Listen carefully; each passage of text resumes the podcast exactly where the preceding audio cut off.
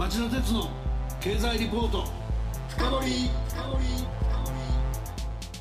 皆さんこんばんは。番組アンカー経済ジャーナリストの町田鉄です。今日も新型コロナウイルス感染症対策をして放送します。皆さんこんばんは。番組アシスタントの杉浦舞です。今夜の町田鉄の経済リポート深掘りは地球温暖化避けられない脱炭素問題というタイトルで特別企画をお送りします。はい率直に言って日本はこのところ地球温暖化対策で遅れていました。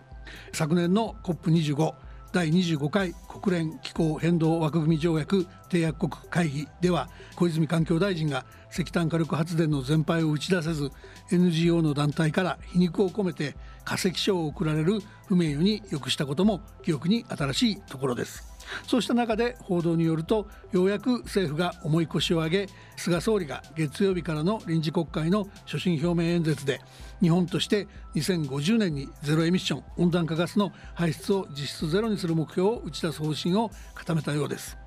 今夜は特別企画としてこの目標にどう取り組むべきかいつものように一人のエコノミストに僕がインタビューするのではなく3人の専門家にパネルディスカッションをしてもらうことにしました。最初にご紹介するパネリストは当時の各国の対立をまとめ上げたことでミスター京都議定書と呼ばれている元環境事務次官の小林光さんですはい、あのそう呼ばれていることは私は承知をしていないのですが、あのずっと温暖化対策今でもやっております。あのよろしくお願いします。よろしくお願いいたします。お二人目はおなじみ環境問題に詳しい日本経済研究センターの小林達夫政策研究室長です。こんばんは。よろしくお願いします。お聞きの通り、小林先生が二人なので、小林光さんを光先生、小林達夫さんを達夫室長と呼ばせていただきます。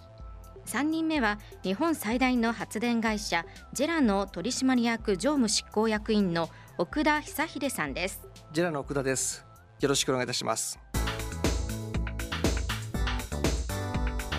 町田鉄の経済リポート深掘り。まず光先生に伺います。地球温暖化対策をめぐる世界の動向はどうなってるんでしょうか？国連で強まっている2050年にゼロエミッションという主張とここまでの日本の対応ぶりを教えてください。はい、冒頭、日本がそういう方針を近々打ち出すというようなことをおっしゃってました。まあ、あの正直、私、まだ知らないので、あのそれについてコンファームはできないんですが、まあ、それを聞かないと私も安心ができないと、あの疑り深いかもしれませんけど、で、まあ、そこのことを抜きにして言いますと、やはり日本の対応は、遅れていたというのは正直なところだと思います。まあ、ヨーロッパなんかは例えば日本のまあ基準年に比べて同じ2030年でも44%ぐらいの削減ということを言ってましたが日本はその直近では26%削減ということでかなりやはり弱腰といいますかねそういう意味で世界から見るとまあ旧自由主義市場経済の中では第2番目の大排出国なのにちょっと腰が引けてるなっていうのが印象じゃないでしょうか。それについては結構批判なんかもあったんですか？そうですね。やはりそのヨーロッパからするとそのまあ貴重な友達なんで あんまりいじめたくはないでしょうけどもっとやってくれというのが正直なとこだというふうに思います。なるほどね。政府は対応が遅かったということのようなんですが一方の企業の方はどうでしょうか？奥田さん質疑に入る前に御社日本最大の発電会社ジェラのご紹介を一言お願いします。はいありがとうございますまあ、あの一言で言いますとですねジェラは日本の電気の約3分の1を作っている国内最大の発電会社ということになるんですね。実は世界で見てもですねほとんど最大級の発電会社ということができると思います。もともとはですね東京電力と中部電力の火力発電事業と燃料事業これを丸ごと切り出してですね統合して出来上がった会社なんですけども日本だけではなくてアジア北米オーストラリア中東などですね、え世界の幅広い地域で燃料事業、発電事業を展開しています。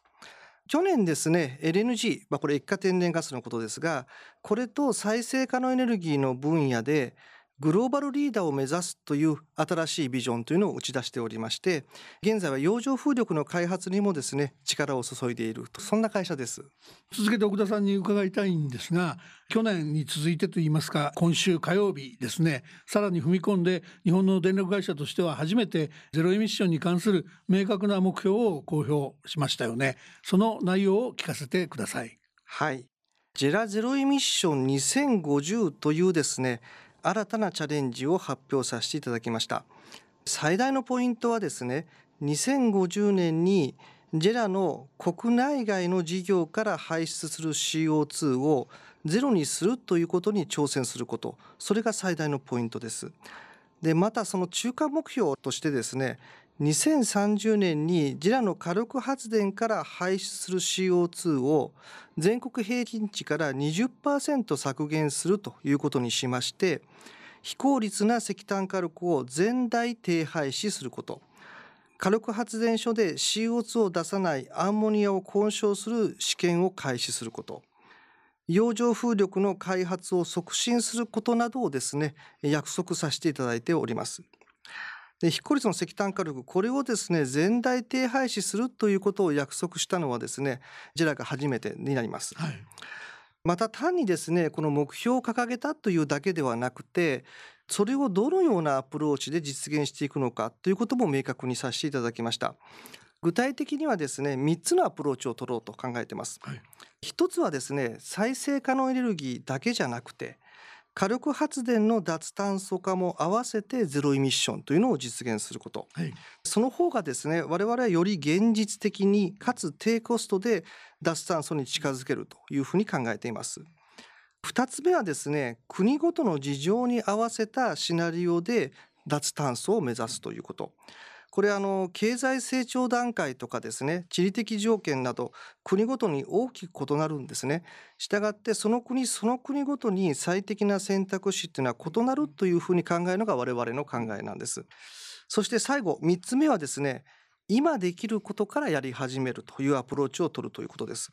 将来の夢物語を語るだけじゃなくてですね今できることを確実にやってそれをですね積み重ねて脱炭素を目指すという考え方です。ジラではですねこれをスマートトランジションというふうに呼ぶことにしています。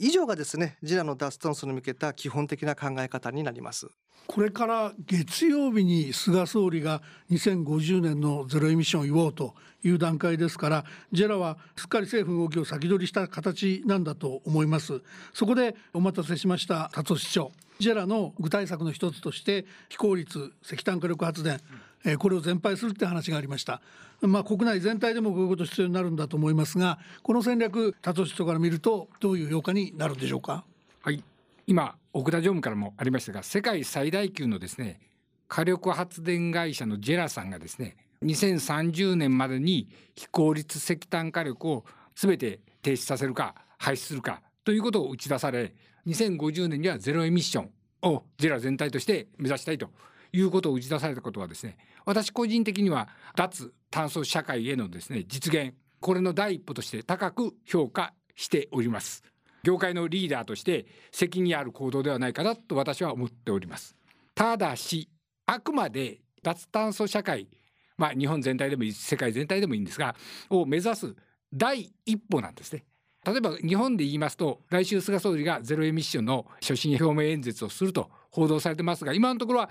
日本の長期目標削減目標は2050年8割削減なんですが例えば非効率石炭火力を全廃しても全くあのこんな8割削減という水準とは全然違うんですよね。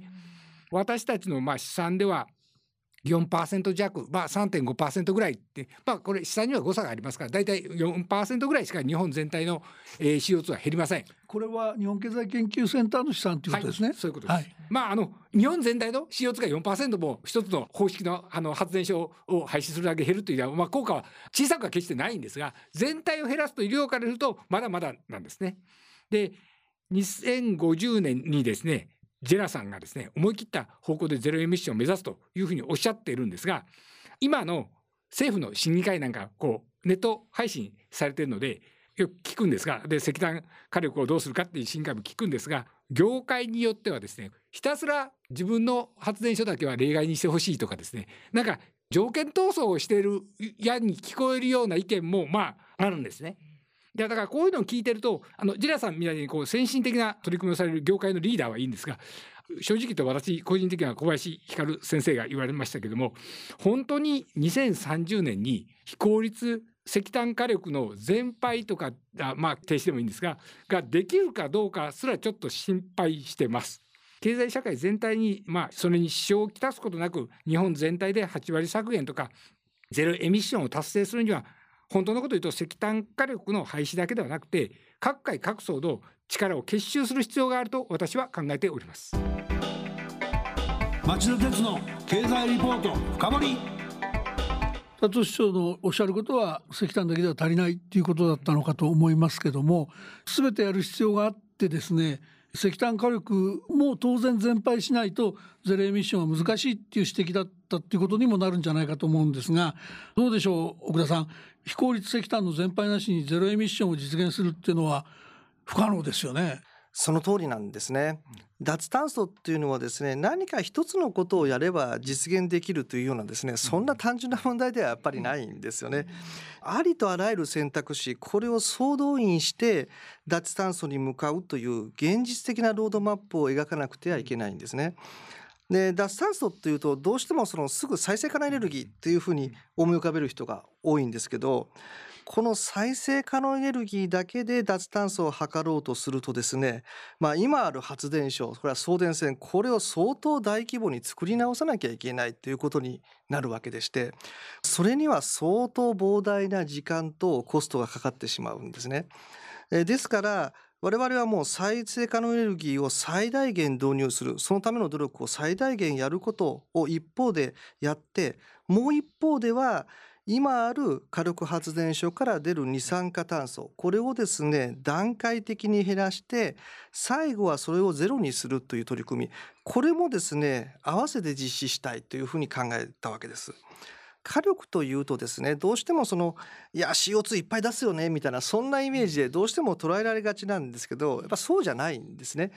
あの例えばアンモニアとかですね水素こういったものは燃やしてもですね CO2 は出ないんですね。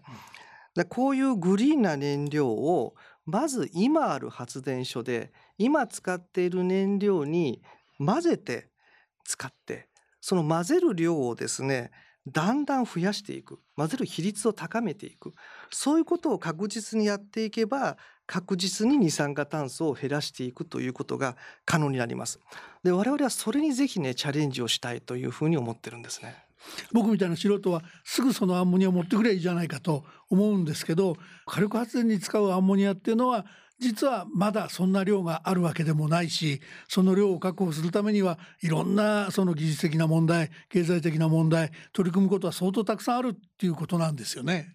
おっしゃる通りなんですね。今でもですねアンモニアっていうのは肥料の製造なんかに使われているんですが発電所でそれを炊こうと思うとそれとは比較にならないぐらいたくさんの量のアンモニアがいるんですね。したがって本当にアンモニアをたくさん炊いていこうとするならば実はアンモニアを製造する拠点のところからもう一回たくさん作っていかなきゃいけないということになるんですね。したがってこれは非常にやっぱり長丁場で取り組むべき課題になってくるというふうにご理解いただければなというふうに思います。しつこくて恐縮ですけどそのアンモニア作る過程で逆に CO2 が出ちゃってそこもちゃんと処理しとかなきゃいけないっていうのもあるんですか？おっしゃる通りですね。我々は基本的にやっぱりあのアンモニアを製造する時に出る CO2 これをですねもう現地で地中に埋める。あるいは森林に吸収させるそういうやり方で完全に CO2 のフリーの状態にして日本に持ってくるということを目指そうというふうに考えています。まあ、そうすればですね燃やす時には CO2 が出ないわけですからプラス製造の時にも CO2 が出ないということでですね完全に CO2 フリーな形のリサイクルができるということになると思います。なるほどね。では光先生に伺いますそういうその火力を使いやすく使えるものにしていくってことも大変なんですけどやっぱりその再生可能エネルギーだけでやってよっていう NGO の人たちゴリゴリの人たちもたくさんいるんだと思うんですよね。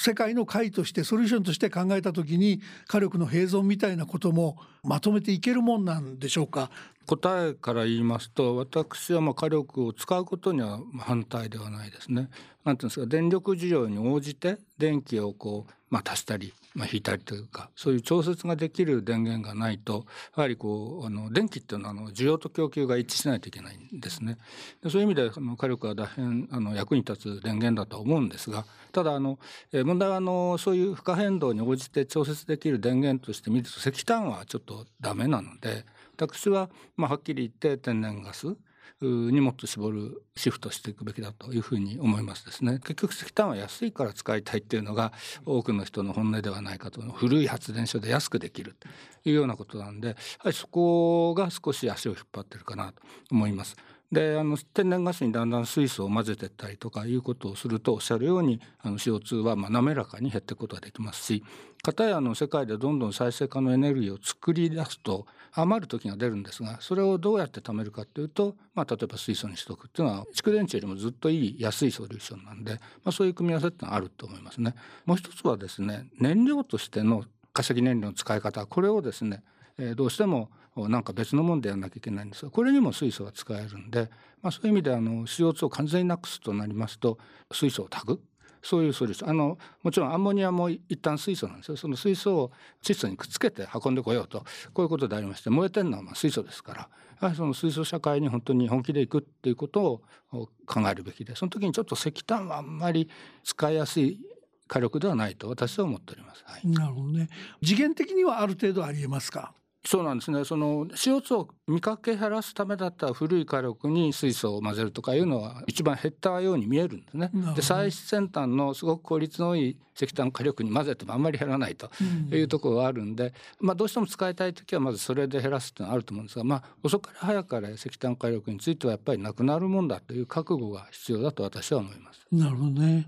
実は達市長は発電とか電力とかだけじゃなくてもっと社会全体の問題で見なきゃというのがご持論なんですよね。はい政府の審議会なんか聞いてるとですね、まあ、あの30年近く前小林光先生があの政策の先頭に立っておられた時から私駆け出しの記者としてこれ取材してたんですがどうもいつも違和感が議論にあるんですね。デジタル時代が本格化して DX とよく言われますが違和感の正体が分かってきてですね要するに電力とかエネルギーの供給サイドで CO2 をゼロにすることばっかりこう議論されてて肝心の需要サイドっていうんですかね消費する側経済社会構造と言ってもいいでしょうし産業構造と言ってもいいのかもしれません。そこの議論が